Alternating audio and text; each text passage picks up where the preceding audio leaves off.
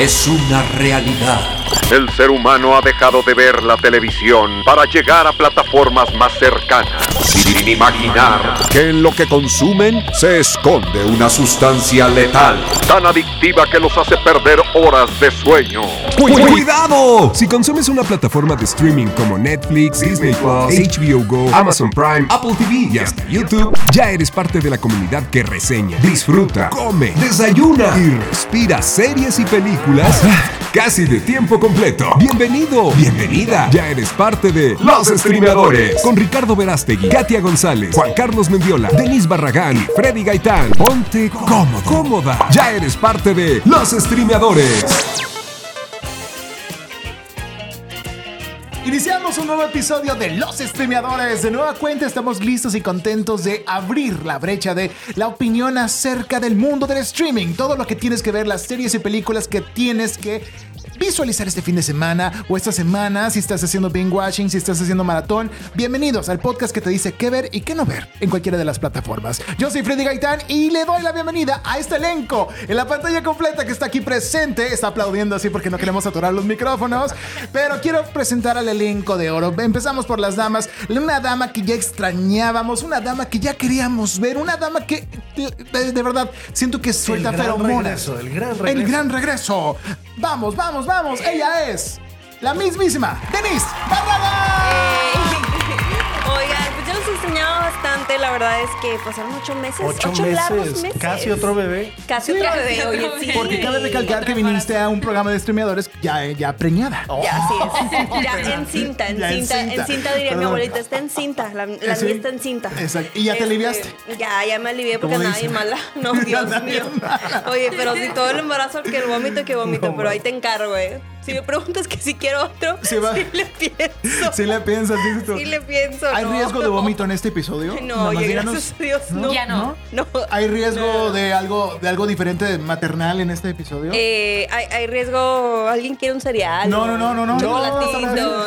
Hay que poner la alarma, como tenemos que No avisar a la gente. No, este, este, a lo mejor puedo, a lo mejor no estar en todos los bloques, porque Claro. pues ahorita tengo una bebé y pues Ah. lactancia materna exclusiva. Que ya conocimos a, demanda. Baby Evie y está Sí, increíble. a ver Sí. si la podemos tomar más, más adelante. Claro que vemos sí. si es posible. Vemos Ella- si vamos a ver si Solo aquí con Baby Yoda Ajá, la ponemos un aquí. uno a uno para ver quién gana. Este, pero bueno, gracias Denise Barragán por estar aquí. Qué feliz estoy de que estés en este espacio nuevamente. Ay, muchas gracias. Pues yo también bien contenta. Ya también extrañaba los micrófonos, extrañaba Eh. verlos a todos. Ay, qué bueno. Es la primera vez que grabo con Laurita. Es Sí, cierto. Cabe recalcar. Duelo de Amazonas. Duelo de Amazonas aquí. Ellas se conocen desde hace tiempo, desde que jugaban en la cuadra a la bebé leche. que andaban. Desde que Desde andaban que también. como porque dos dicen- años. sí, ¿No se dieron ¿Cómo? besos No. No, no, Ah, no, perdón. Era otra historia. Sí, sí, es otra historia. Y bueno, hablando de otra dama de oro, de otra dama fregona, de otra dama locutora, actriz, conductora, eh, maestra de baile. No, estoy inventando, estoy dando otro perfil. Pero es ella, una gran actriz, como la vio en Facebook, en esos videos prohibidos. Karateca también, sí, es cierto, es karateca. Ah, taekwondo. Eh, novia ¿Cómo de un rockero y muchas, muchas cosas más. Como la vio en Facebook, está con nosotros la actriz Laura Arechiga. ¡Bravo! Eh, gracias, gracias. Muchas gracias. Ya saben que. Porque eh, en oscura, porque así Porque soy darks. Es que yo soy dark. Bien, ese, eh, ¿Es jóvenes brujas, acaso? Obvio. Además, mi género favorito es el terror, el thriller, suspenso, ya saben. Y hoy vamos a hablar de mucho terror, mucho Oh, es suspenso, mucho sobrenatural. Es Qué rico. cierto. De hecho. Sobrenatural, señoras y señores, es la presencia maligna del juez de oro, el juez más cortante, el juez más difícil que casi ninguna película hecha en Monterrey o en Ciudad de México ha podido impresionar. Es el señor que todo lo ve, el señor detrás del lente y detrás de los lentes, nada más y nada menos que el director Ricardo Javier Verástegui. Y eso que no vamos a hablar del comediante. No, pero después, después vamos a ver si la recortamos o no. Oye, Bienvenido, Gracias, bienvenido. gracias por estar aquí eh, acompañándonos en un episodio más de Los Streameadores y por supuesto bienvenida de nuevo, Dena. Va a estar muy, muy divertido este episodio. Exactamente, y para eso, pues Es divertido, yo creo que hasta el final, porque vamos a empezar en este primer bloque con cosas realmente desesperantes y estresantes y tristes y depresivas. Dramáticas. dramáticas. Estamos hablando de drama, drama puro, como el que nuestra generación pide, como la generación de cristal lo pide y lo necesita, porque queremos Claro. hombros para llorar, camas para llorar y meternos pases. Esto, señoras y señores, es el primer apartado de drama de los streameadores y vamos a empezar hablando por esta eh, película basada en una obra de teatro llamada Tic, tic, boom. Tic Tic Boom, de, que es la historia real de este gran creador de la obra de teatro Rent, que se llama eh, Jonathan Larson. Jonathan Larson, exactamente. Y fíjate que esta película es la primera película de Lin Manuel Miranda que este año pasado tuvo muchos eh, éxitos, entre ellos, pues por supuesto, In the Heights, Encanto. Y esta es su primera película protagonizada por Andrew Garfield, que bueno, pues vimos también el año pasado en Spider-Man. Vimos también en The Eyes of... um, ah, Ay. ¿cómo fue el nombre? Pero bueno, hizo muchas cosas. Hizo mucho Y probablemente, probablemente esté nominado a mejor actor porque ya ganó mejor actor de comedia de, en una película de comedia o ¿Es un musical. globo? Tampoco. Un globo de oro. No. Por Ah, esta no película. sabía. Por esta película precisamente de la que vamos a hablar. Tic, Bueno, Tic, lo hizo bastante bien. Lo hizo ¿Sí? bastante bien, Sí, lo sí, hace sí, lo hizo muy, muy muy bien. bien. Y Dena, ¿qué nos tienes que decir de esta película? Pues mira, la verdad yo no sabía nada de esta película, sino que yo estaba ahí se- eh, seleccionando entre el catálogo de qué ver este fin de semana. Entonces me dice Ricardo, tienes que ver esta película. Andrew Garfield, la verdad es que se llevó, no, no, no, todo. Y bueno, finalmente yo no conocía nada, absolutamente nada de musicales y de Broadway. Y yo ahí sí, para nabo. Pero esta Ni es una aventurera, película- has visto. Anda, ni aventurera he visto. Ahí Ni, te que se ve aquí en Monterrey, eh, ni Nena Delgado, ni, Ni, ni- ni- nada, Ni nada, nada. Ni acá pero, las gorditas. Oye, está buenísima. Me encantó cómo pusieron las escenas, o sea, cómo ponían la, o sea, la ¿Cómo vida. No, no, me encantó, o sea, me encantó todo, exactamente. Les- les voy a Precisamente contar- es eso, cómo fueron armando la vida y coordinando lo que sucedía al momento de estar escribiendo como su obra. Imagínate, para él era un bebé, o sea, ocho años para él estar produciendo esa obra y Que nunca vio y la que luz. nunca vio la luz, o sea. Estamos hablando de Jonathan Larson, que como bien dijiste, eh, Galle, eh, pues es el creador de Rent, pero su vida fue tan trágica que él nunca vio, nunca probó las mieles del éxito, por así decirlo, porque justo una noche antes, o la mañana más bien del estreno de Rent, que es uno de los musicales pues, más famosos y exitosos de Broadway en la historia de, de la humanidad, este, él muere.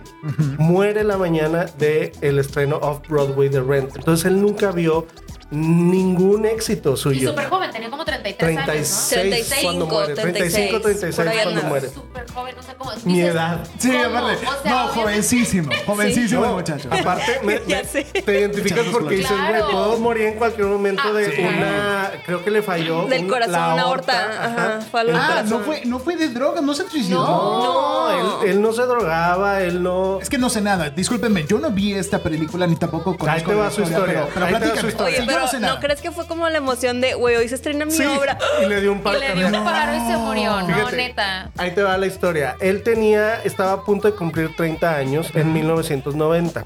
Y de pronto, este, pues él era un mesero en Nueva York que escribía este, sus, sus obras, sus musicales, pero pues no tenía dinero.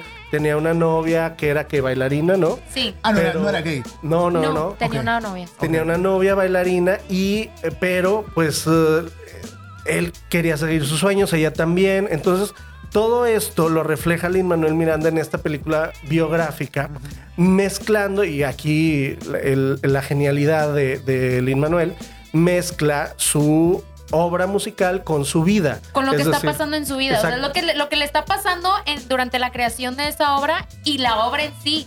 O sea, están sucediendo como paralelas. Paralelamente. Mm. Entonces lo resuelve a través de canciones y utiliza canciones que nunca salieron a la luz de su obra esta que se llamaba Superbia. Estamos hablando de tres obras para que así Sí, sí, sí, más o menos diagrames en tu mente lo que Ajá. en, en tu loca mente.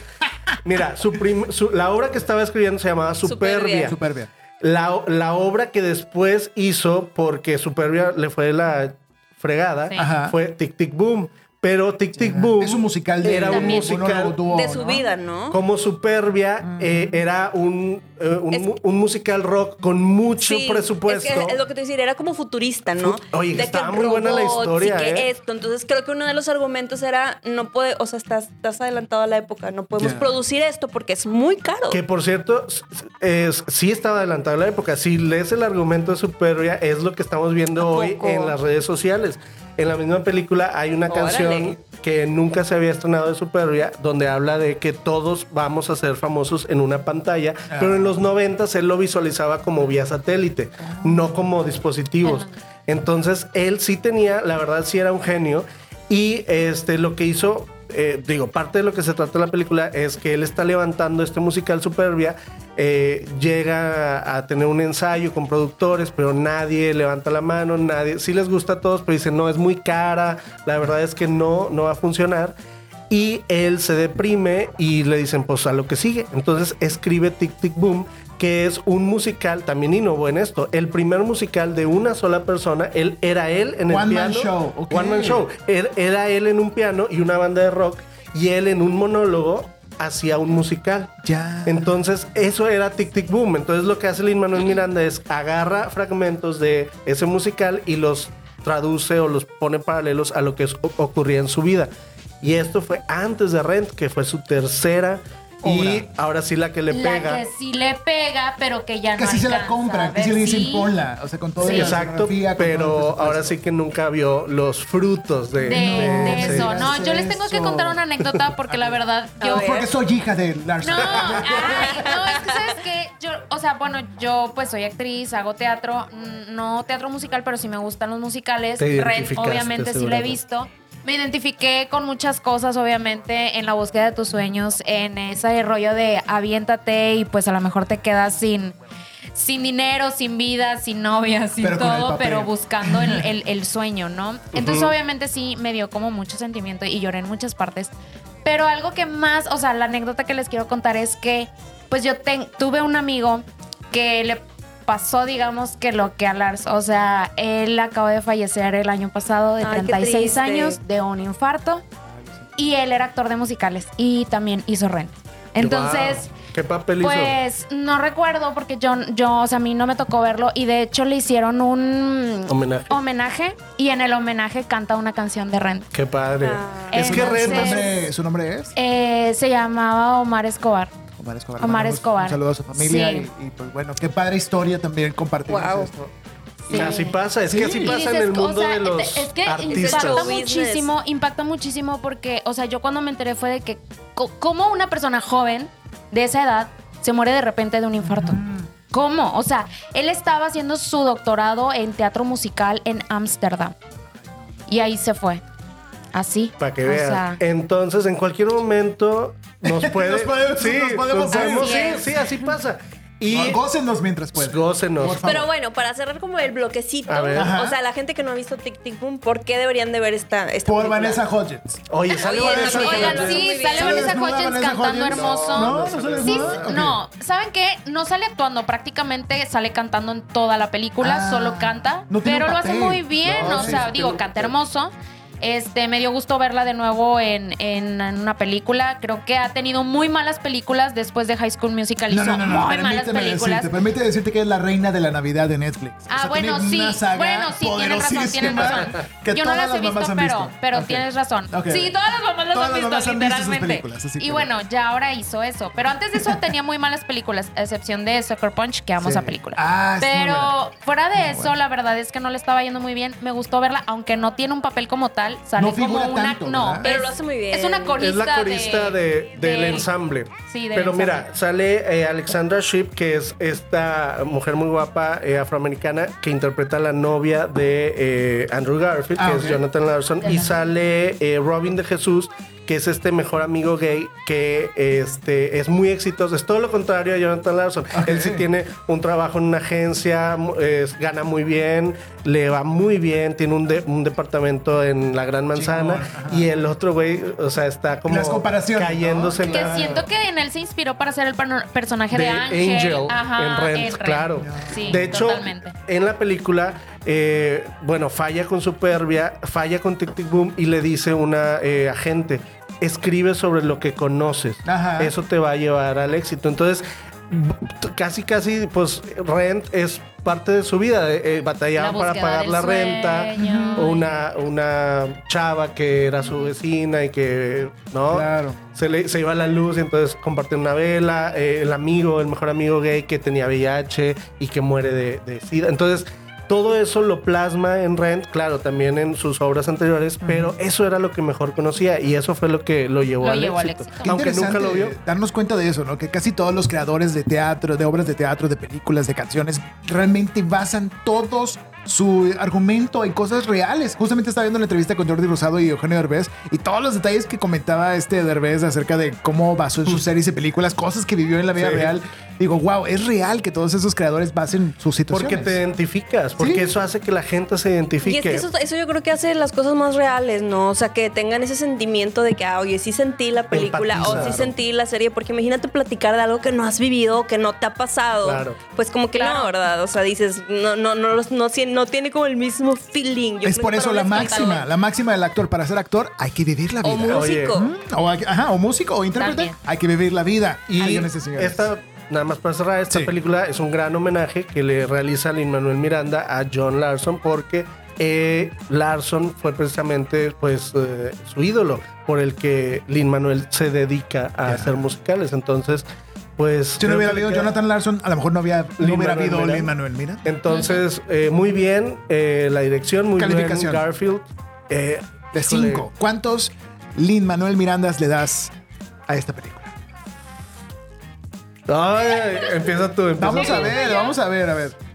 Ay, pues es que o- mi opinión va a ser muy subjetiva porque por todo, pero para mí es un 5. Cinco. Ok, ok. Sí. Porque lo viviste, porque te sientes identificada. Sí, sí, definitivamente. Y la verdad es que creo que aunque no te gusten los musicales, te puedes identificar con la película. O sea, como Denise. Entonces creo que eso es algo padre. Muy bien. ¿Ricardo? Sí, coincido. Le, le iba a dar cuatro punto algo, pero no, mejor cinco de cinco. ¿De Está muy verdad? bien. Sí, Sí, yo también. sí, sí, ¿Sí? sí. 5 de 5. Definitivamente es algo que tienes que ver, te va a gustar mucho. Si no sabes, si no conoces a Jonathan Larson y no tienes la menor idea, te va a encantar esta película, tienes que verla. Si hubiera estado aquí Juan Carlos Mendiola, que le mandamos un saludo. Ojalá que en el próximo episodio pueda estar y comentarnos su opinión. Pero quiero que, creo que hubiera sido un streameador perfecto. que es la Sí, porque amó la película Sí, también. sí, sí. Pero bueno, Y Andrew Garfield lo hace excelentemente bien. Te digo, ganó mejor Muy actor. merecido su premio. Muy merecido porque él aprendió a... al- pensaba Lin Manuel que él cantaba y tocaba y no, aprendió a tocar y cantar para esta No, película. no, no. Y aparte ser guapo, ¿no? Aprendió a ser guapo. Eso ya lo traía. Lo Eso ya lo traía. Tic, tic, boom, señoras y señores, vamos con otra reseña más. Dentro de este mundo dramático, vámonos a la aplicación de HBO Max, que yo digo, ya instituyo, es la mejor aplicación de mi vida.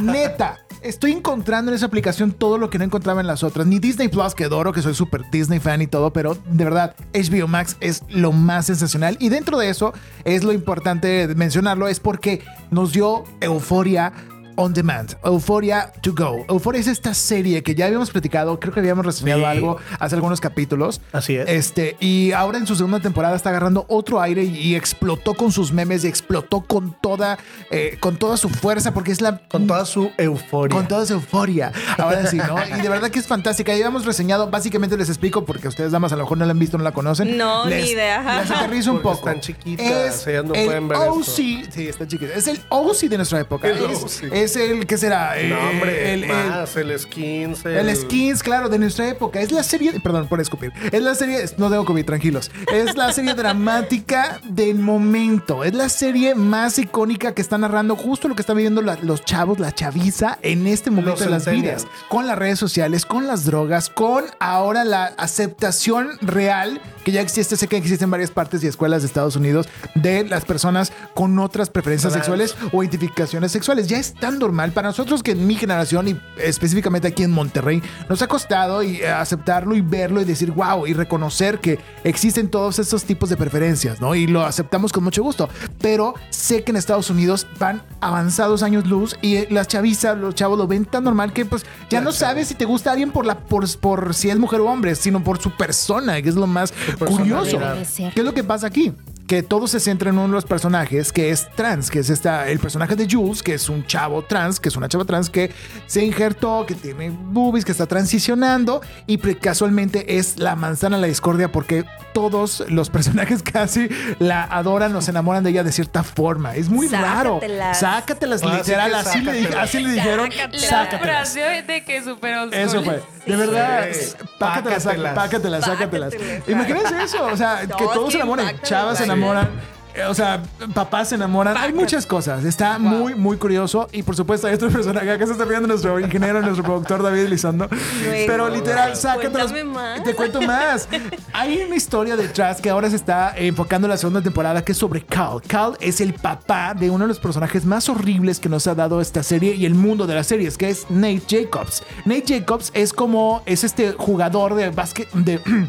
de fútbol americano, que es el carita, que es rico, que es poderoso, que toda la gente adora, que es- pues ahora sí, si él quiere puede acostarse con la chava que ella quiera, ¿no? Entonces, casualmente, Nate Jacobs, se escucha de repente aquí cosas, pero es- básicamente es, es el panadero con el pan que pasa. Ay, a la bebé. ¿Quieres salir a verla? Un poco, un Ok. poco. Va a salir de aquí Denise mientras tú explico. continúa, tú continúa. Co- continúa, adelante, adelante. Pero bueno, continuando con Euphoria. Nate. Nate, es, es el, ¿cómo se llama el malo de Gossip Girl? Ah. el Chuck, el Chuck, Chuck Bass. Bass. Es el Chuck Bass de esta época. Es impresionante. Ahí, ahí se escucha, pero es una bebé llorando, tranquilos. No, pas- no estamos matando No a nadie. fantasmas. No es No es un un fantasma. gato. No es un gato, pero es la bebecita de Denise que es- va a ser un streamer en el futuro. Pero bueno, regresando. Oye, tiene muy buenos Ne- pulmones, es- eh. Pues es que es de familia. Es de eso es familia. pulmón de locutor. Señoras y señores, vean a esta serie por Nate Jacobs y por la narrativa de su personaje y la transición que está teniendo. Es impresionante cómo él, de ser malo, se convierte en un ser más malo y también puedes llegar a tener cierta empatía por él. Eso es algo curioso que jamás voy a entender. Cómo estas series nos hacen sentir empatía o decir, ah, o, o tener lástima por personajes tan horribles y tan malos como él.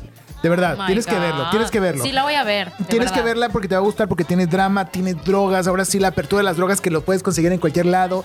La apertura también de, de los. Yo me pongo a pensar en los papás. ¿Cómo le hacen los papás de esa época? Para lidiar con todo eso. Y lo fácil que lo tuvieron mis papás, porque lo más que yo hice fue robarme una barajita de Pokémon de la, escu- de la tiendita de afuera de la escuela. Eso o sea, fue hace dos semanas. eso fue hace dos semanas. O sea, qué, qué difícil para ellos hoy en día, porque tienes depresión, tienes ansiedad, tienes el problema de las drogas, la identificación sexual. Yo me ¿Qué pedo, acuerdo, yo me acuerdo que en la primera temporada, porque Ajá. esa sí la vi, está pendiente de esta segunda, pero me acuerdo que el papel de Zendaya, que es nuestra protagonista, Ajá. eh, es- desde bebé es adicta a las drogas. Exacto. Pero a las drogas, con drogas me refiero a sustancias como pastillas y cosas así, porque Sí. en Estados Unidos pues es muy dado de que desde niños pues les den ansiolíticos y les den cosas. Y, por eso, y ese es como el, ah, la trama de esta serie que originalmente es de Israel, pero que hizo la adaptación acá a Zendaya. y No que sabía. en fun fact técnico, en esta segunda temporada, este, decidieron, eh, en vez de grabarla digitalmente, decidieron filmarla en 35 milímetros. Ok. Ah, eso sí lo vi. Y lo puedes ver, puedes se nota ver. mucho la Sí diferencia, se vi nota las la diferencia. Se ve mucho, Es que es una- mucho mejor. Es una fascinación visual. eh, esta- el- la temporada pasada, obviamente, por todos sus detalles, pero esta segunda, en cada eh, capítulo hay eh, escenas fantásticas recreadas como sketches o especies de montajes de qué pasaría o de what if o fantasías que tienen los personajes en su mente, muy llevadas a, a la un, a un extremo bien cañón que, que entran eh, en una escena, una chava, una de per- personajes tiene esta fascinación sexual de poder eh, estar como una institutriz o, o- o dominatriz Sí. virtual a distancia por medio de Zooms con, con clientes que le pagan tipo OnlyFans. Ella los, los Para domina y les dice, eres un pendejo y eres una chica y eres una basura Qué y, padre. está cabrón. Y le pagan por eso. Imagínate, Laura, lo que te estás perdiendo ahí de lana. Pero bueno, es, está cañón. estuviera Está, cañón. rica. Pero bueno, ella de repente tiene visiones y tiene, tiene escenas, confirmo, y tiene escenas donde imagina un montón de guerreros tipo 300 o tipo Game of Thrones entrando a su cuarto. Cosas que digo, wow, se lo está molando con la narrativa de esto, está explosivo, está divertidísimo de ver. También hay escenas eh, de... Pero era muy cruda, ¿no? Yo me acuerdo de la primera temporada que visualmente era muy, muy elaborada porque justo eh, dramatizaban el efecto de las drogas Sí. eh, de manera visual. Entonces, con colores, eso estaba con- muy es cabrón. Igual, ahorita Ah, está explotando Sí. más, pero ahora imagínate, mézclale más, más escenarios, más personajes, más imaginación de todo. Está loquísimo esta temporada, de verdad. Oye, ¿y a qué horas estudia esa gente? Esa- no sé, ¿No no, sé. clases güey. o qué? Pues van a clases con menos Oye, ropa. pero ¿qué edad se supone que tienen? 17, 18 Como años. 16. Sí. Really? O sea, pero realmente, o sea, yo sé que somos de otra generación, yo sé, pero, o sea, conozco gente de esa edad Y, o sea, Que sí. jugaba los tazos, ¿no? Sí, claro, no, o sea, yo me acuerdo cuando entré a la universidad, no a la prepa, no, no, a la universidad. Ajá. Yo me acuerdo que veía afuera todos jugando Yu-Gi-Oh! y así, o sea. Sí, bueno, es que fuiste a la universidad de, de fundadores, donde se recolectan esas cosas. No, de, de a la escuela de magia y hechicería. No, Sí, no, no, no. Sí, sí hay un gap No, muy sí. diferente, sobre todo porque aquí en Monterrey, bueno, aquí en México también tenemos los 15 años, que a los, en, la, en el, primera, Claro. el primer año de prepa, hay más romanticismo, hay un poquito más. Ahí está la Rosa de. Guadalupe, por Dios. O sea, ay, la gente sigue viendo la Rosa de Guadalupe, es diferente, pero bueno, en Estados Unidos siento que sí se vuelve la barda porque sí está demasiado eh, extasiado toda esta parte de, de, de las drogas, del sexo. Por eso mis papás prematuro. nunca quisieron que nos fuéramos a vivir a Estados bueno, Unidos. qué Porque bueno, era por de eso. que, ¿dónde voy a criar a mis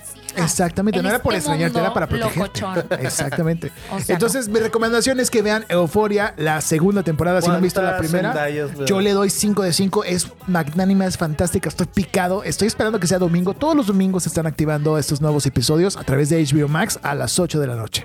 Es muy buena. Muy bien. Te doy esa recomendación, chicos. Y con esto, ¿les parece? Vamos un corte. Vamos a dar un primer corte en esto que es los streameadores. Y en este momento veremos si regresa Dena. Usted quédese con nosotros y veremos si se queda en este episodio. Y regresamos. De nada servirá huir. Ah, regresamos para reseñar más en los streameadores. Noticias, noticias, noticias discriminadoras con Ana Castillo. La segunda temporada de la serie El amor es ciego llegará a Netflix a partir del 11 de febrero para mostrar una historia sobre las relaciones sentimentales en el mundo contemporáneo. Amazon Prime presentó un avance del especial de Sofía Niño de Rivera, Lo volvería a hacer, el cual estará disponible a partir del próximo 11 de febrero. El largometraje animado Lily Jones, la guardiana del museo, se estrenará el 15 de febrero en Netflix. Sígueme en Instagram como soyana.castillo y descubre nuevas noticias con los streameadores. Ponerle pausa no servirá de nada. Suscríbete a nuestra cuenta de Spotify, Apple Podcast y YouTube. Solo busca los streameadores. Señoras y señores, continuamos con más en Los Streameadores. Yo soy Freddy Gaitán. Bienvenidos a este espacio, a este podcast, donde reseñamos lo que sí tienes que ver y lo que no tienes que ver. Te lo reco- recomendamos. Hacemos un servicio público. Por ti vemos horas y horas de metraje, milimetraje y películas y series y streaming para que tú no tengas que hacerlo en caso de que no te convenga o en caso de que si quieras darte pues el beneficio de la duda, pues bueno, veas todo lo que reseñamos y comentamos en este podcast llamado Los Streameadores. Te recomendamos que nos sigas a través de las redes sociales, síguenos a través de arroba los streameadores en Instagram, arroba los streameadores eh, en TikTok, también tenemos muchos TikToks ahí, síganos y también tenemos arroba streameadores en Twitter y los streameadores en Facebook. Para que estén al pendiente en mi canal de YouTube, Freddy Gaitán, van a encontrar también todos los capítulos, los episodios y en las redes sociales de mis compañeros como mi querida Laura Arechiga. ¿Cómo te seguimos a ti? A mí encuéntrenme en Instagram como laura.arevi con V y con I latina o como Cinema Girls en todas las redes sociales. Eso, ¿y a ti, mi buen? Me pueden encontrar como arroba rverastegui en todas las redes sociales. Ok, R. Verástegui, búsquenlo y estén al pendiente de todo lo que estamos publicando y, y compartiendo en estos espacios y en nuestras propias redes sociales. Dena Barragán salió por una emergencia de bebé, pero ahorita esperemos que regrese mínimo para saludar un bloque más y tenemos una reseña más con ella que a ver si la pasamos al tercer bloque. Pero vamos al fantástico mundo de Amazon Prime Video. No, de Paramount Ah, Paramount. Plus. Pero está disponible en... Lo ves a Está través... disponible, lo puedes ver a través de Amazon Prime Video, pero a Siempre diferencia, cuando lo pagues. Oye, lo a diferencia de eh, Freddy, que sí, HBO eh, Max fue, pues fue muy bueno, pero el año pasado, lo de hoy, lo de hoy es Paramount Plus. Que fíjate que están subiendo cosas bien interesantes. Sí. Contenido exclusivo que, que- que- que yo pensé que no iban a, a tener. Y una de estas historias, una de estas series eh, mexicana, por cierto, es precisamente Los Enviados. Los enviados. Los Enviados del Que ya, desde ahí yo digo, es algo escabroso. ¿De qué? No sé qué así, esperar. así nomás. Así nomás. Escuchando el, El nombre. título. ¿Qué crees ¿De qué crees que se trata? Yo siento que se trata de, bueno, por, por la foto y o por el título nada más, te lo Ajá. juzgo. Te lo juzgo por el título, yo pienso que está que vas a hablar de algo enviados del cielo, enviados del Señor, Ajá. pero cuando veo la imagen yo veo unos testigos de Jehová, Jehová o unos padres, De Jehová. eh, sí, que van a tocar a mi puerta los domingos, pero bueno, ¿de qué va? Los ¿De qué va? Mira, enviados. Los Enviados es esta propuesta de, te digo, eh, Paramount Plus, bueno, de Viz, que es la, la, la, la productora de Viacom, CBS, Ajá. en México. Y bueno, ¿de qué va? Dos sacerdotes Ajá. católicos. Ajá. Ah, ya te interesó. Sí, a ver, ¿verdad? dime más. Dos sacerdotes Ya tienes mi interés. que conocen de medicina, Ajá. ciencia y leyes, se dedican a investigar los supuestos milagros ocurridos alrededor del mundo. Y estos sacerdotes son interpretados por nada más y nada menos que por Luis Gerardo Méndez, que conocemos por Club de Cuervos y otras series Nosotros y los películas más. nobles, claro. Claro. Y Miguel Ángel Silvestre. Papazote. Él es sensei. Me El de encanta Sensei. este hombre. El y de es Sensei. español. No es El de Sensei. mexicano. by Oye, the el que Intentando el conocemos- paraíso. Exactamente. Entonces, eh, y bueno, sale Irene Azuela también. Ah, claro. Y sale un gran elenco. Sale Miguel Rodarte, Fernando Becerril, Wow. sale este José eh, Cefami, o sea, Qué grandes padre. actores mexicanos. Y, y- y- y está muy buena. ¿Por qué? Porque fíjate, se supone que el personaje que hace eh, Miguel Ángel Silvestre, que creo que se llama Simón, Ajá. eh, es un sacerdote, pero con conocimientos eh, de leyes, como abogado. O sea, él Como es que estudió abogacía ajá, antes de- Y a él lo mandan desde el Vaticano. Entonces él habla eh, italiano, español y demás. ¿Son mexicanos los personajes? No, él es español. Ah, español, perdón. Entonces lo Y sí mandan. se presenta como español. Claro, claro. Ah, Él lo mandan del Vaticano a México a investigar un caso de un milagro, de varios milagros que están ocurriendo en un, en un pueblo de México. Entonces hay un video viral de una persona que se avienta de una iglesia y no se muere, sino que este, está a punto de morirse y luego revive y todos dicen milagro, no sé qué. Entonces así empiezan a suceder varios milagros. Entonces envían del Vaticano a Miguel Ángel Silvestre y de México, de la Ciudad de México, a Luis Gerardo Méndez, que es un sacerdote, pero experto en medicina. Es médico. ok. Uno médico y el otro Y abogado. el otro abogado.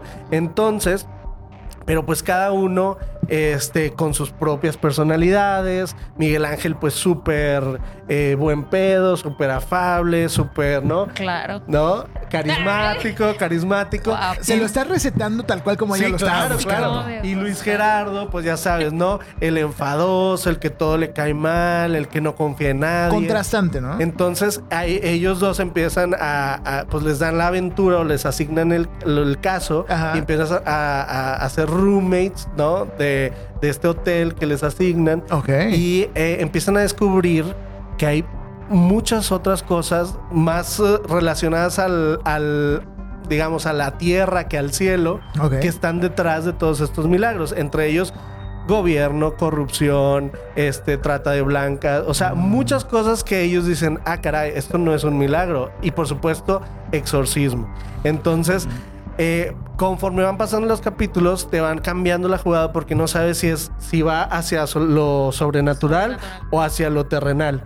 Entonces, poco a poco vas como quitándole estas capas a la cebolla y vas descubriendo junto con ellos porque de pronto llegan y descubren que hay muchos casos y ahí está este eh, orfanato y está, bueno, van a descubrirlo y van a verlo en la serie, pero este personaje que interpreta Miguel Rodarte es como el, el ahí el procurador del, del pueblo, está, quiere que se vayan. Y, y hace todo lo posible y gente muy pesada del Vaticano y de la iglesia también quieren que se vayan. Entonces todos se preguntan por qué si los mandan luego quieren que, Que se, vayan. Oye, ¿y, Y está es- ambientada en, en esta época actual o es O sea, ¿hay más celulares? antigua? Sí, sí, sí, está, está, celulares. está ambientada en esta época, pero todo se re- eh, hay flashbacks a los ochentas y hay Oh. flashbacks porque hay una cosa importante que tenemos que decir. Eh, yo cuando... eh, hay historias paralelas, ¿no? De niños con poderes. Después te das cuenta que uno de esos niños es Luis Gerardo Méndez. ¡No! Oh my Y hasta, God. hasta ahí se los dejamos. No, ¿no? Oye, me estás no. mezclando. me estás No, está muy buena, De chile, la verdad. tomate y cebolla. Pero es que Yo está- dije, está es algo como muy Código. Da Vinci y me estás Ándale. Ya a Heroes o otros superhéroes. No, no, no, no, po- no poderes de ese tipo, sino premonición. O sea, Ah, ya, ya. tiene como, puede ver, puede visualizar cosas. Ya. Ok, ok. Ya te ¿Y cuántos capítulos son? Eh, fíjate que son ocho, creo.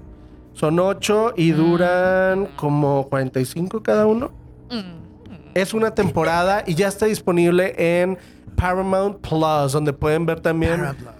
Rugrats, eh, iCarly. Bueno, Todo yo lo de la- Nickelodeon. niños. todo lo de MTV, ¿no? Sí. La venganza de mis ex, VIP. Yo la verdad cuando vi de que Paramount Plus Acapulco dije, neta, Shore. o sea, realmente vale la pena pagarlo porque, o sea, para ver lo que ya veía en la televisión, como que pues no me llamaba mucho la Fíjate que atención. está una serie también con Cecilia, digo, con... Ah, con- sí, con Mariana Treviño, Mariana que se llama Cecilia. La empecé a ver, les digo, no sé si la vamos a reseñar después, No, pero no tiene, el No, pero no tiene el encanto para mi primer eh, impresión, el gusto que Mm. de explotar a Mariana Treviño en un papel icónico, ¿no? Tenía todo para hacerlo, pero no estoy seguro si sea tan remarcable dentro de su obra. Es que Club, después de Club de Cuervos, qué difícil es esa vara Sí. tan alta. Pero bueno, ¿nos recomiendas entonces calificas con qué, qué calificación le das a esta? Le doy un producción? 4 de 5. La verdad es que está muy amena. Digo, obviamente no es una comedia, es un drama. Entonces, obviamente hay momentos en los que. Ay, pero suena súper interesante. Como que sí trae como es- este toquecitos de intriga sí, y sí, de sí. que no sabes qué está Y me encanta pasando. que, que, que, va- que viajas, o sea, eh, al Vaticano y a México todo el tiempo. O sea, Ah, ya, ya, hay ya. partes en italiano y hay partes en español, mexicano. Y entonces todo este tiempo, eh, digo, todo el tiempo hay de que, no sé, escenas en, en Italia y escenas en México y está como... Y está muy buena la Está producción, está bien está Y ambientada. no sale supongo. Miguel Ángel Silvestre bañándose o algo así. Te- tienes que verla, tendrás que descubrirla. Seguro bien, sale rezando, eso sí, bien. tenlo por seguro. Así No que. te Seguro sale hincado, Seguro sale. rezando. Tenlo por Rezando. seguro. Qué idiota estás. Lo veré. Lo Señoras veré. y señores, esa es la recomendación de Ricky de eh, los enviados de Paramount Plus. Pero nos pasamos al fabuloso mundo de Netflix porque vamos a hablar acerca de esta producción llamada Archivo 81. Archivo 81, que no, señor, no se equivocó. No está mal su televisión, tranquilo. eh, porque a veces sale como error 444 o Claro, algo. y dices, claro. ¿qué le pica que esta cosa? No, es Archivo 81, realmente así se llama. ¿Y Así es. ¿De qué va esta producción que está en Netflix? Pues esta es una serie, eh, como acabas de mencionar, de Netflix que dirige James Wan. Que la verdad es que después de Me que... encanta James Oye, Wan. ¿sabes que a mí también me encanta? Pero no me encantó su última película, la de Maligno. Me dejó muy Ay, decepcionada. a mí sí me gustó. A mí no, yo salí muy, muy decepcionada ¿Por? de Maligno. No sé, o sea, como que todo iba bien en la trama, se estaba volviendo súper interesante y luego de repente fue un ¿what? Bueno, pero o sea, ese, la es, verdad ese cuando- es un típico James Wan. O sea, que te cambie el plot, que haya un plot twist. Sí, pero no me gustó su plot twist. No me gustó. Entonces, la verdad, salí muy decepcionada de Maligno. Pero cuando salió Archivo 81 y vi la sinopsis, la verdad es que me llamó mucho la atención. Trata de un chico que eh, se, se dedica a reparar cintas, se dedica a reparar este VHS. VHS. Cassettes. Literalmente, sí. O sea, de esos que, que están que la gente abandona, que por cierto, a mí una vez me pasó que andaba, no sé si a alguno de ustedes les ha pasado, que A va a un mercadito a comprar cosas antiguas y se topan con, con, Videocassettes. con videocassettes viejos que no sabes qué contienen. Qué miedo. Y, que esa ajá, fue la premisa del aro, pensar justamente. Que por cierto, los enviados también trata de esto, de unos VHS que dejan unos sacerdotes. ¿Qué les pasa a estas series A mí me, da, me daría romantizando miedo la como nostalgia? recogerlos y Sí. verlos y no sabes qué contienen, ¿verdad? Pero bueno, Qué este, miedo. este chavo se dedica, se dedica a eso, pero aparte por gusto, va a lugares como ese tipo de mercaditos a recuperar cintas antiguas para ver qué contienen, ¿no? Y las repara. Entonces llega, aparece alguien en su vida que lo contrata para que le repare todo, pues, no sé, un montón de cassettes. Un archivo. Ajá, un el ar- archivo 81. El archivo 81, Ah. que contiene un montón de cassettes de los años 90. Sí, eran los 90, ¿verdad? Ujú. Ajá, en el que pues le dice, oye, necesito que súper urgentemente me digas qué es lo que contiene. Y lo manda a una casa abandonada en medio de la nada en un bosque para que ahí se dedique 100% a este trabajo. el- el- la condición era que él no podía sacar los cassettes Ah, de sí, porque eran súper tenía- confidenciales. Tenía que trabajar ahí, en ese lugar todo, este... Súper creepy, la verdad. Sí. y O sea, des- desde que lo mandan a esa casa, yo dije, ay, no, van a pasar cosas. O sea, Obviamente. obviamente. Está alejado de todo el mundo. Casualmente no hay buena señal ahí. O sea, así.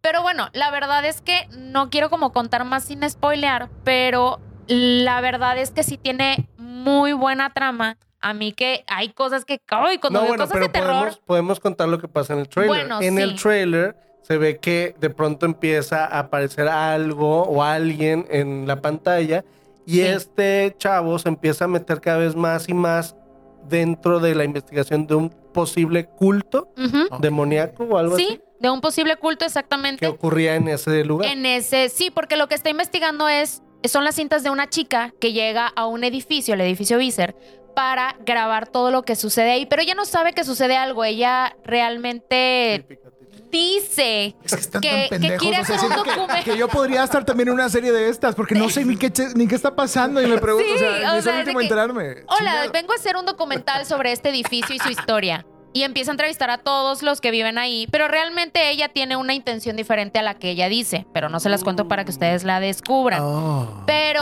Oh, eh, mientras ella va investigando, pues va descubriendo cosas que ella no pensaba que iba a descubrir sobre el edificio. Y es lo que el muchacho va descubriendo junto con ella en las El cintas. archivista. El archivo Entonces, 81. Está muy interesante también porque hace como cambios, ¿no? Estás viendo lo que está sucediendo en las cintas y luego estás viendo lo que él está viendo desde afuera en las cintas y luego se empiezan a mezclar. Está dinámico. Empiezan a suceder como al mismo tiempo. Está muy locochón. Pero la verdad es que a mí sí me gustó mucho. Si les gusta eh, el terror, El thriller, Y sobre ajá. todo el trabajo de James Wan, que hace mucho eso, jugar con tu mente y después Bastante.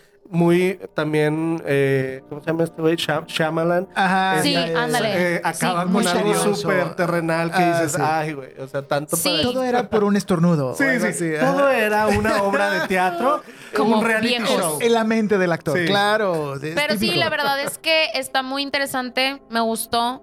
Me, me, me, me dejó tranquila después de haber visto Maligno. Ya, ok, ok. Porque no me gustó Maligno. Pero esta serie sí me gustó mucho. ya tenía ganas de ver algo aparte así. Maligno tienen el título parte del spoiler, Ajá. Pero no lo, no, no lo digas. Sí, pero bueno. ¿Qué pedo? o Ok, sea, bueno. sí, no. En fin. Pero bueno. tú- Esa es la reseña. Sí, así es. ¿Calificación? No, yo, yo estoy pendiente de verla, pero ¿cuánto? Híjole. Bueno, pues miren. Pues a fin de cuentas es terror. Creo que este es bien difícil como poder calificar Porque ese lo tipo amas. de género. Lo amas. Ay, sí, le voy a dar un 4. Va. Pero la verdad es muy buena, muy, muy buena. Si les gusta el género, sí, vean. Sí, recomiendo. Si les gusta el género masculino, véanla. Es- les va a encantar. Señoras y señores, vamos a un corte y regresamos en los streameadores. Al regreso, vamos a hablar de The Peacemaker y también, por supuesto, de las producciones que tienes que ver cómo estamos muertos. Y aparte, también de Divina Gula, a través de su podcast favoritos de reseñas y series y películas, Los Streameadores. Regresamos. De nada servirá huir. Ah, regresamos para reseñar más en los streameadores. Noticias, noticias, noticias discriminadoras con Ana Castillo. Disney Plus anunció que el 16 de febrero se estrenará Ronda Error, para mostrar la historia de un tímido estudiante de secundaria y su nuevo dispositivo digital. A partir del 17 de febrero, podremos ver en Netflix la novena temporada de la serie Mantenerse al día con las Kardashians, una historia llena de lujo, drama y traición. La segunda temporada de la serie de comedia creada por Greg Daniels y Steve Carell, Space Force, debutará el 18 de febrero en Netflix. Sígueme en Instagram como soyana.castillo y descubre nuevas noticias con los streameadores. Ponerle pausa no servirá de nada. Suscríbete a nuestra cuenta de Spotify, Apple Podcast y YouTube. Solo busca los streameadores. Regresamos a los streameadores de nueva cuenta. Gracias por estar en este momento del capítulo. Hemos tenido algunos capítulos muy largos, pero este está un poquito más corto. Gracias por quedarte con nosotros en este episodio número 107 de los streameadores. Y efectivamente, si usted participó en la encuesta de hace unos minutos o bloques de si Dena Barragán iba a acabar este episodio con nosotros, pues precisamente perdió porque no llegó a este tercer bloque por responsabilidades de mamá. Pero bueno, se la admira y se la aplaude. Y pues ojalá que en otro episodio nos pueda acompañar. Fue un gusto tenerla en esta parte de- del episodio. Pero aquí seguimos sus streameadores de confianza, sus streameadores oficiales. Acá está Laura Arechiga. Laura, ¿cómo te seguimos en tu social media? Ya saben que me pueden seguir en Instagram como laura.arevi con V y con I latina y en todas las demás redes sociales también como Cinema Girls. Cinema Girls, el único lugar donde el cine es solo para chicas, ¿ok? Y es softcore. Así que vamos ahora con mi querido Ricky Verástegui. ¿Cómo te seguimos a ti en redes sociales? Me pueden seguir como arroba rverastegui en todas las redes sociales y bueno, pues mi contenido no es softcore, ¿No? es hard. No, no es cierto. hard. Duro de ver. Es duro porque, de ver, Porque hay duro- grabaciones. Duro de ver. Muy cholas de repente. ¿no? Sí, ya se viene.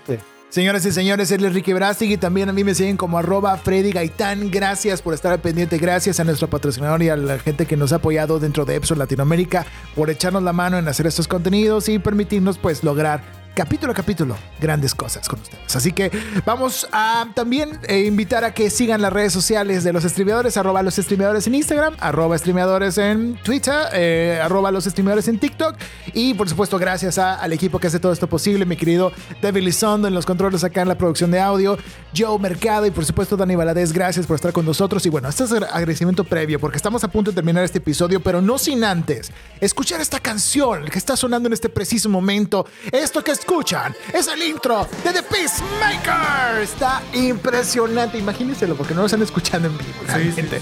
pero es el mejor intro que existe para una serie o película de superhéroes de James Gunn, el creador de esta, del Escuadrón Suicida y muchas más que seguramente has visto. Llega The Peacemaker a HBO Max con la gran interpretación del mismísimo John, John Cena. Es brillante esta producción. Es impresionantemente Y el intro, es- el- imagínense esto, es una serie dramática, sí, es acción, es violencia, segura, claro que sí, esto es de Peacemaker, pero tiene el intro más chistoso y divertido. Obviamente hay comedia.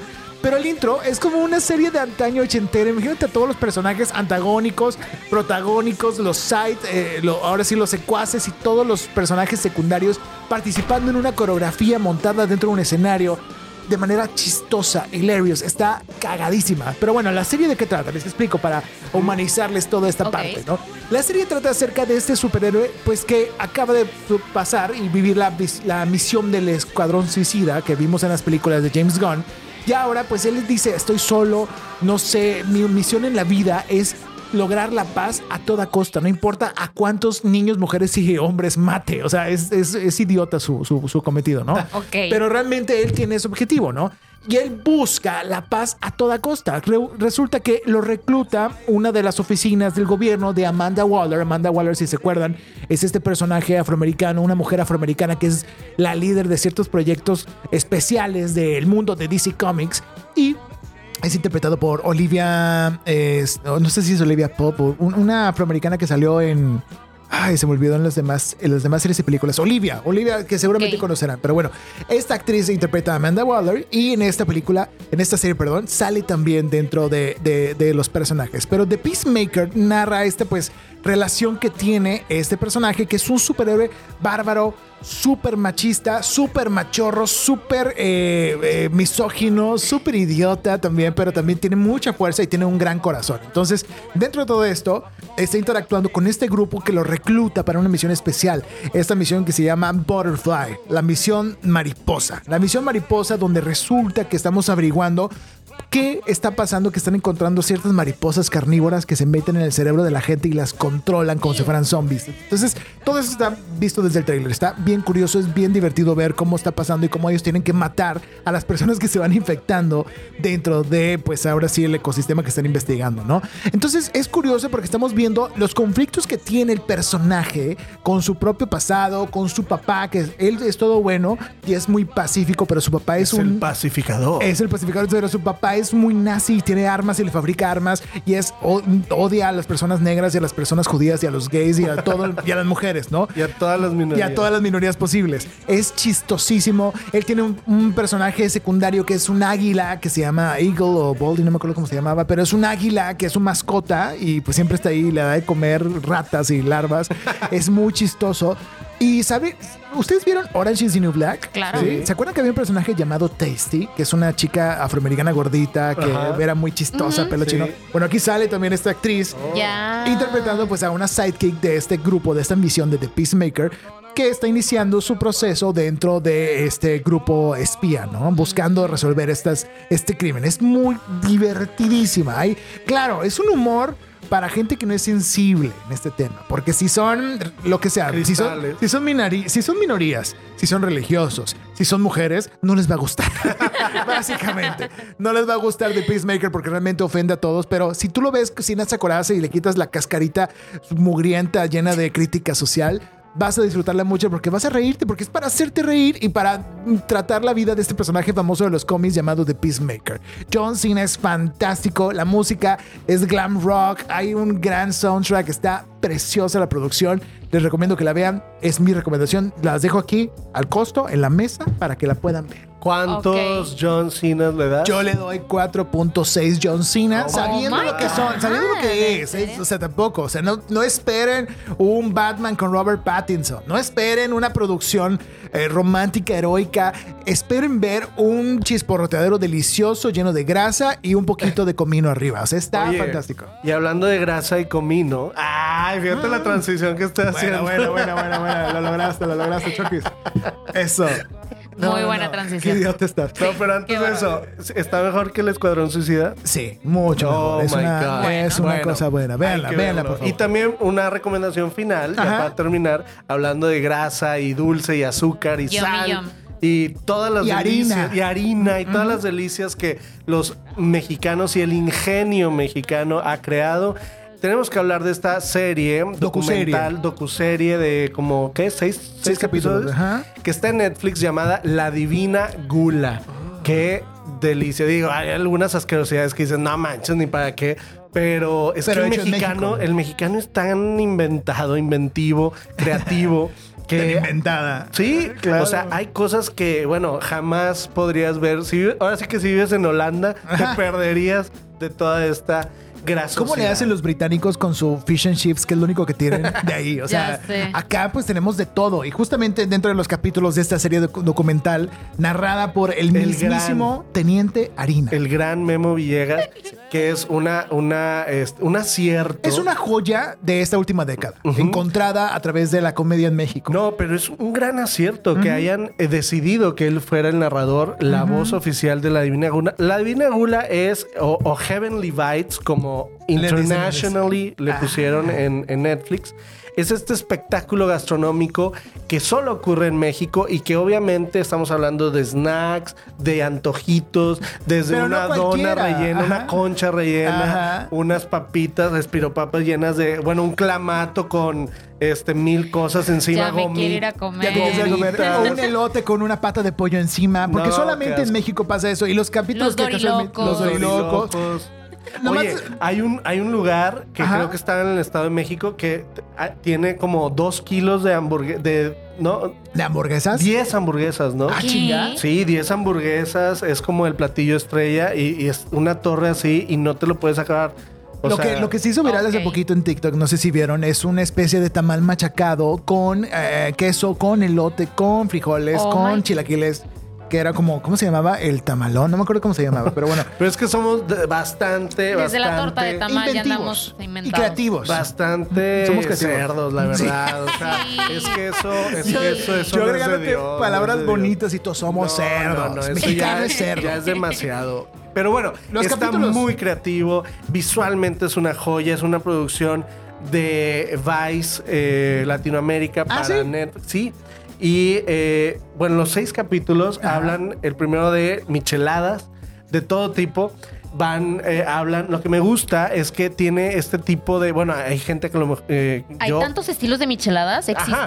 Y O van, sea, y van desde eh, Sinaloa hasta Ciudad de México, hasta Mérida, hasta Monterrey, hasta Ciudad de México. Van pasando por todo el país. Para ver cómo en cada lugar las Son preparan diferentes. Claro, hay unas con camarones, otras con carne seca, otras con este Con gomitas, chuchulucos, ajá. ¿no? El segundo es papitas preparadas, el tercero postres pecadores, el cuarto es platos de aquilo, que es este que te digo que hay. Ajá. De toda la hamburguesa Sí, la hamburguesa gigante. Ahí en ese restaurante todo es de 2 a 3 kilos. A Y, los, y las bebidas son de madre. 6 litros cada una. ¿Por qué no estoy ahí? O sea, es un lugar de ¿Qué obesos. estamos ¿o cómo? haciendo? No, aquí? no, Vamos a dejar de grabar. Es un lugar. Qué no, y aparte me encanta porque a precios de México, eh, lo más caro es como de 250 pesos. ¿Sí me explico? ¿Qué? Aparte- Porque son puestos, son Claro. changarros. Porque son lugares- engordamos más barato aquí en, en este Claro. país. Engordamos más Oye, barato. engordamos más barato. El quinto capítulo se llama Conchidas porque son las conchas rellenas de cualquier cosa. Ah, claro. Y sí. el último son las tortas salvajes. Tú sabes que en México, mientras haya un bolillo, se le puede poner cualquier cosa adentro. Y cuando digo cualquier cosa, es cualquier O sea, cosa. pozole le puedes echar. Pues hay tortas de tamal, tortas de chilaquiles, tortas de, de lo de que milanesa, quieras, de todo. lo que quieras. Ahora, pregunta. eh, Netflix ya había creado otro tipo de series de este estilo, como Sí. la, La del taco. Sí. Que está muy padre porque Muy padre. explicaban la historia. ¿Aquí hacen lo mismo de explicar la historia o son más testimoniales? Fíjate que ahí eh, mezclan un poquito de todo. Lo, lo más ingenioso de,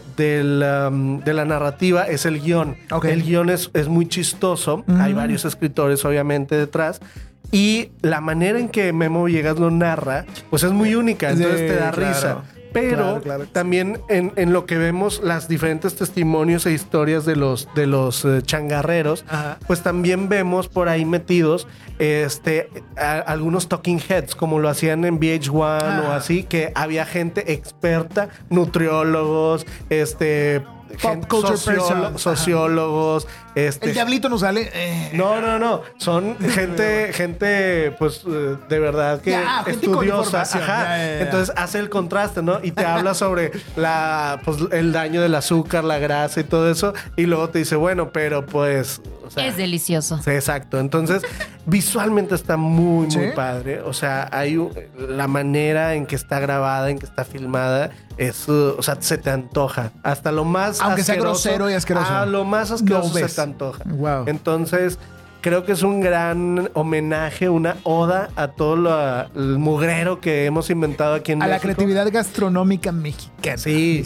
pero es como decimos coloquialmente, mugrerito. O sea, sabes que no vas, que vas a encontrarte con grasa, con azúcar, con sal, con salsas, con...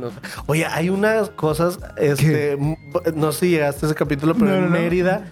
Este, hacen todo un revoltijo de todo lo que se puedan encontrar y eso sí No. se veía bastante gross. Asqueroso. Y, y pero la gente, pero fíjate, el común denominador de todos estos platillos es gente que de pronto llegaba pues a algún lugar peda o curiosa o así, decía, a ver, ponme esto, a ver, ha- hazme esto. O sea, cosas Como que la no famosa estaban, pizza con trompo claro, que hay. que no estaban en, el- en el el menú, menú. y de pronto alguien llegaba con un, con un bolillo y decía, a ver, ponme esa, esa orden de tacos adentro del bolillo. Y se convirtió en una en un eh, en un platillo. Los tacos de tripa dentro de, de una torta. Entonces, así. A Laura tiene hambre. Yo creo que. Yo estoy oliendo la salsa. O sea, yo, yo puedo oler la salsa en este momento. la salsa juro, así como que-. No es eso, es que permelizamos un poquito mal aquí, entonces a lo mejor se está cayendo el asbesto. Pero bueno, fuera de eso, recomiendo la serie, la docuserie. Claro, totalmente. No vamos a calificar, es pero muy divertida. mientras te cambias, ¿no? Es mientras te cambias, Sí, mientras te pero cambias. aparte visualmente es muy padre verla. Entonces, es más bien de esas que puedes ver dos o tres de, de, de, de- de- de un jalón, Ajá. porque duran 20 o 30 minutos. Ya. Y pues está súper ¿Tú crees que hacía falta algo así en Netflix? Sí, o sea, siempre es bueno tener algo de entretenimiento visual eh, padre. Así que digas, eh, qué, qué- qué loco, qué, Que qué- qué increíble. No, qué increíble No, pero es lo que a- podemos hacer en México. O Pues sea, hay cosas bien, bien y aprendes. Y supongo que también es algo súper novedoso para otros países ver todo eso. Claro, ¿no? no, Sí, y les sí. fue muy bien a los que salen en, en- en esa serie. A los puestos. Los los puestos, puestos. porque desde ahí pues ya se anuncian como los que salieron en Netflix. Wow. Entonces, pone tú que aumentaron ya 100 pesitos. El, ¿No? El, O dolari, un 10 dólares. Con un letrerito Claro. afuera de salí en Netflix. Salí en Sí, Netflix. sí, de hecho sí. Qué Yo he checado varias páginas porque de pronto dices, ay, ¿dónde, ¿dónde está esto? ¿Cuánto costará esto? ¿Dónde? Qué ¿No? curioso. Y lo buscas en Facebook o en redes y ya se anuncian como eh, salimos en este capítulo en Netflix. No Como lo vio en Netflix. Es que qué, qué irónico que ahora pues sea, sea la carta de presentación, ¿no? Ya no es el que sale en Televisa, ya no es el que sale en Azteca. De verdad que recomendamos ver esta serie, La Divina Gula, que está en Netflix. Chicos, con esto nos despedimos. Últimos comentarios finales. Mi querida Laura, despídete de tu público. Ay, pues, este, por favor, vean Archivo 81. Ay, bien insistente, de verdad, de que vean Se Archivo oye 81. increíble. Sí, la verdad sí. Y Tic Tic Boom, pues sí, tienen ganas de llorar. Y pues ya saben que me pueden seguir en mis redes sociales como Laura.arevi con V y Latina y como Cinema Girls en todas las redes sociales. Ok. Así es, si sienten que el tiempo se les está yendo de las manos y tienen más de 30 años, vean Tic Tic Boom. Si Sí. quieren de que este, antojarse, vean La Divina Gula. Ajá. Si quieren aterrar- aterrarse, vean Archivo, Archivo 81. 81. O este. O los enviados. o los enviados. Está, las recomendaciones son muy buenas, Ricky. Qué gusto tenerte de nuevo en este Gracias. episodio. Gracias. Nos vemos en un próximo capítulo. Un próximo capítulo, gracias a nuestra querida Denise Barragán, que estaría aquí presente al lado, amamantando a su hija. La puedo casi visualizar. Un. Casi visualizar. Pónganle un cartón Tengo su celular. Vamos a ver ahorita sus mensajes. Hay muchas cosas que están pasando aquí. Pero Dejó Gracias, todo, dejó, Dejó todo. todo para atender a su bebé. Le mandamos un saludo a mi querido Jero, a Denise Barragán y por supuesto a Eva. Si ves esto en 20 años, no nos odies por ser amigos de tu mamá. Gracias por estar en este episodio. Gracias David Lizondo, Joe Mercado, Daniel Valadez, Ana, por supuesto Ana Castillo y Grace Michelle que hacen posible estos episodios de los streameadores. Yo soy Freddy Gaitán. Recordemos que pueden seguirnos a través de las diferentes redes sociales. Escúchenos en las plataformas, en Spotify, en Apple Podcasts, en YouTube y por supuesto en todos los fragmentos que tenemos en TikTok y en Instagram. Nos escuchamos en un próximo episodio de Los Streameadores. Hasta la próxima.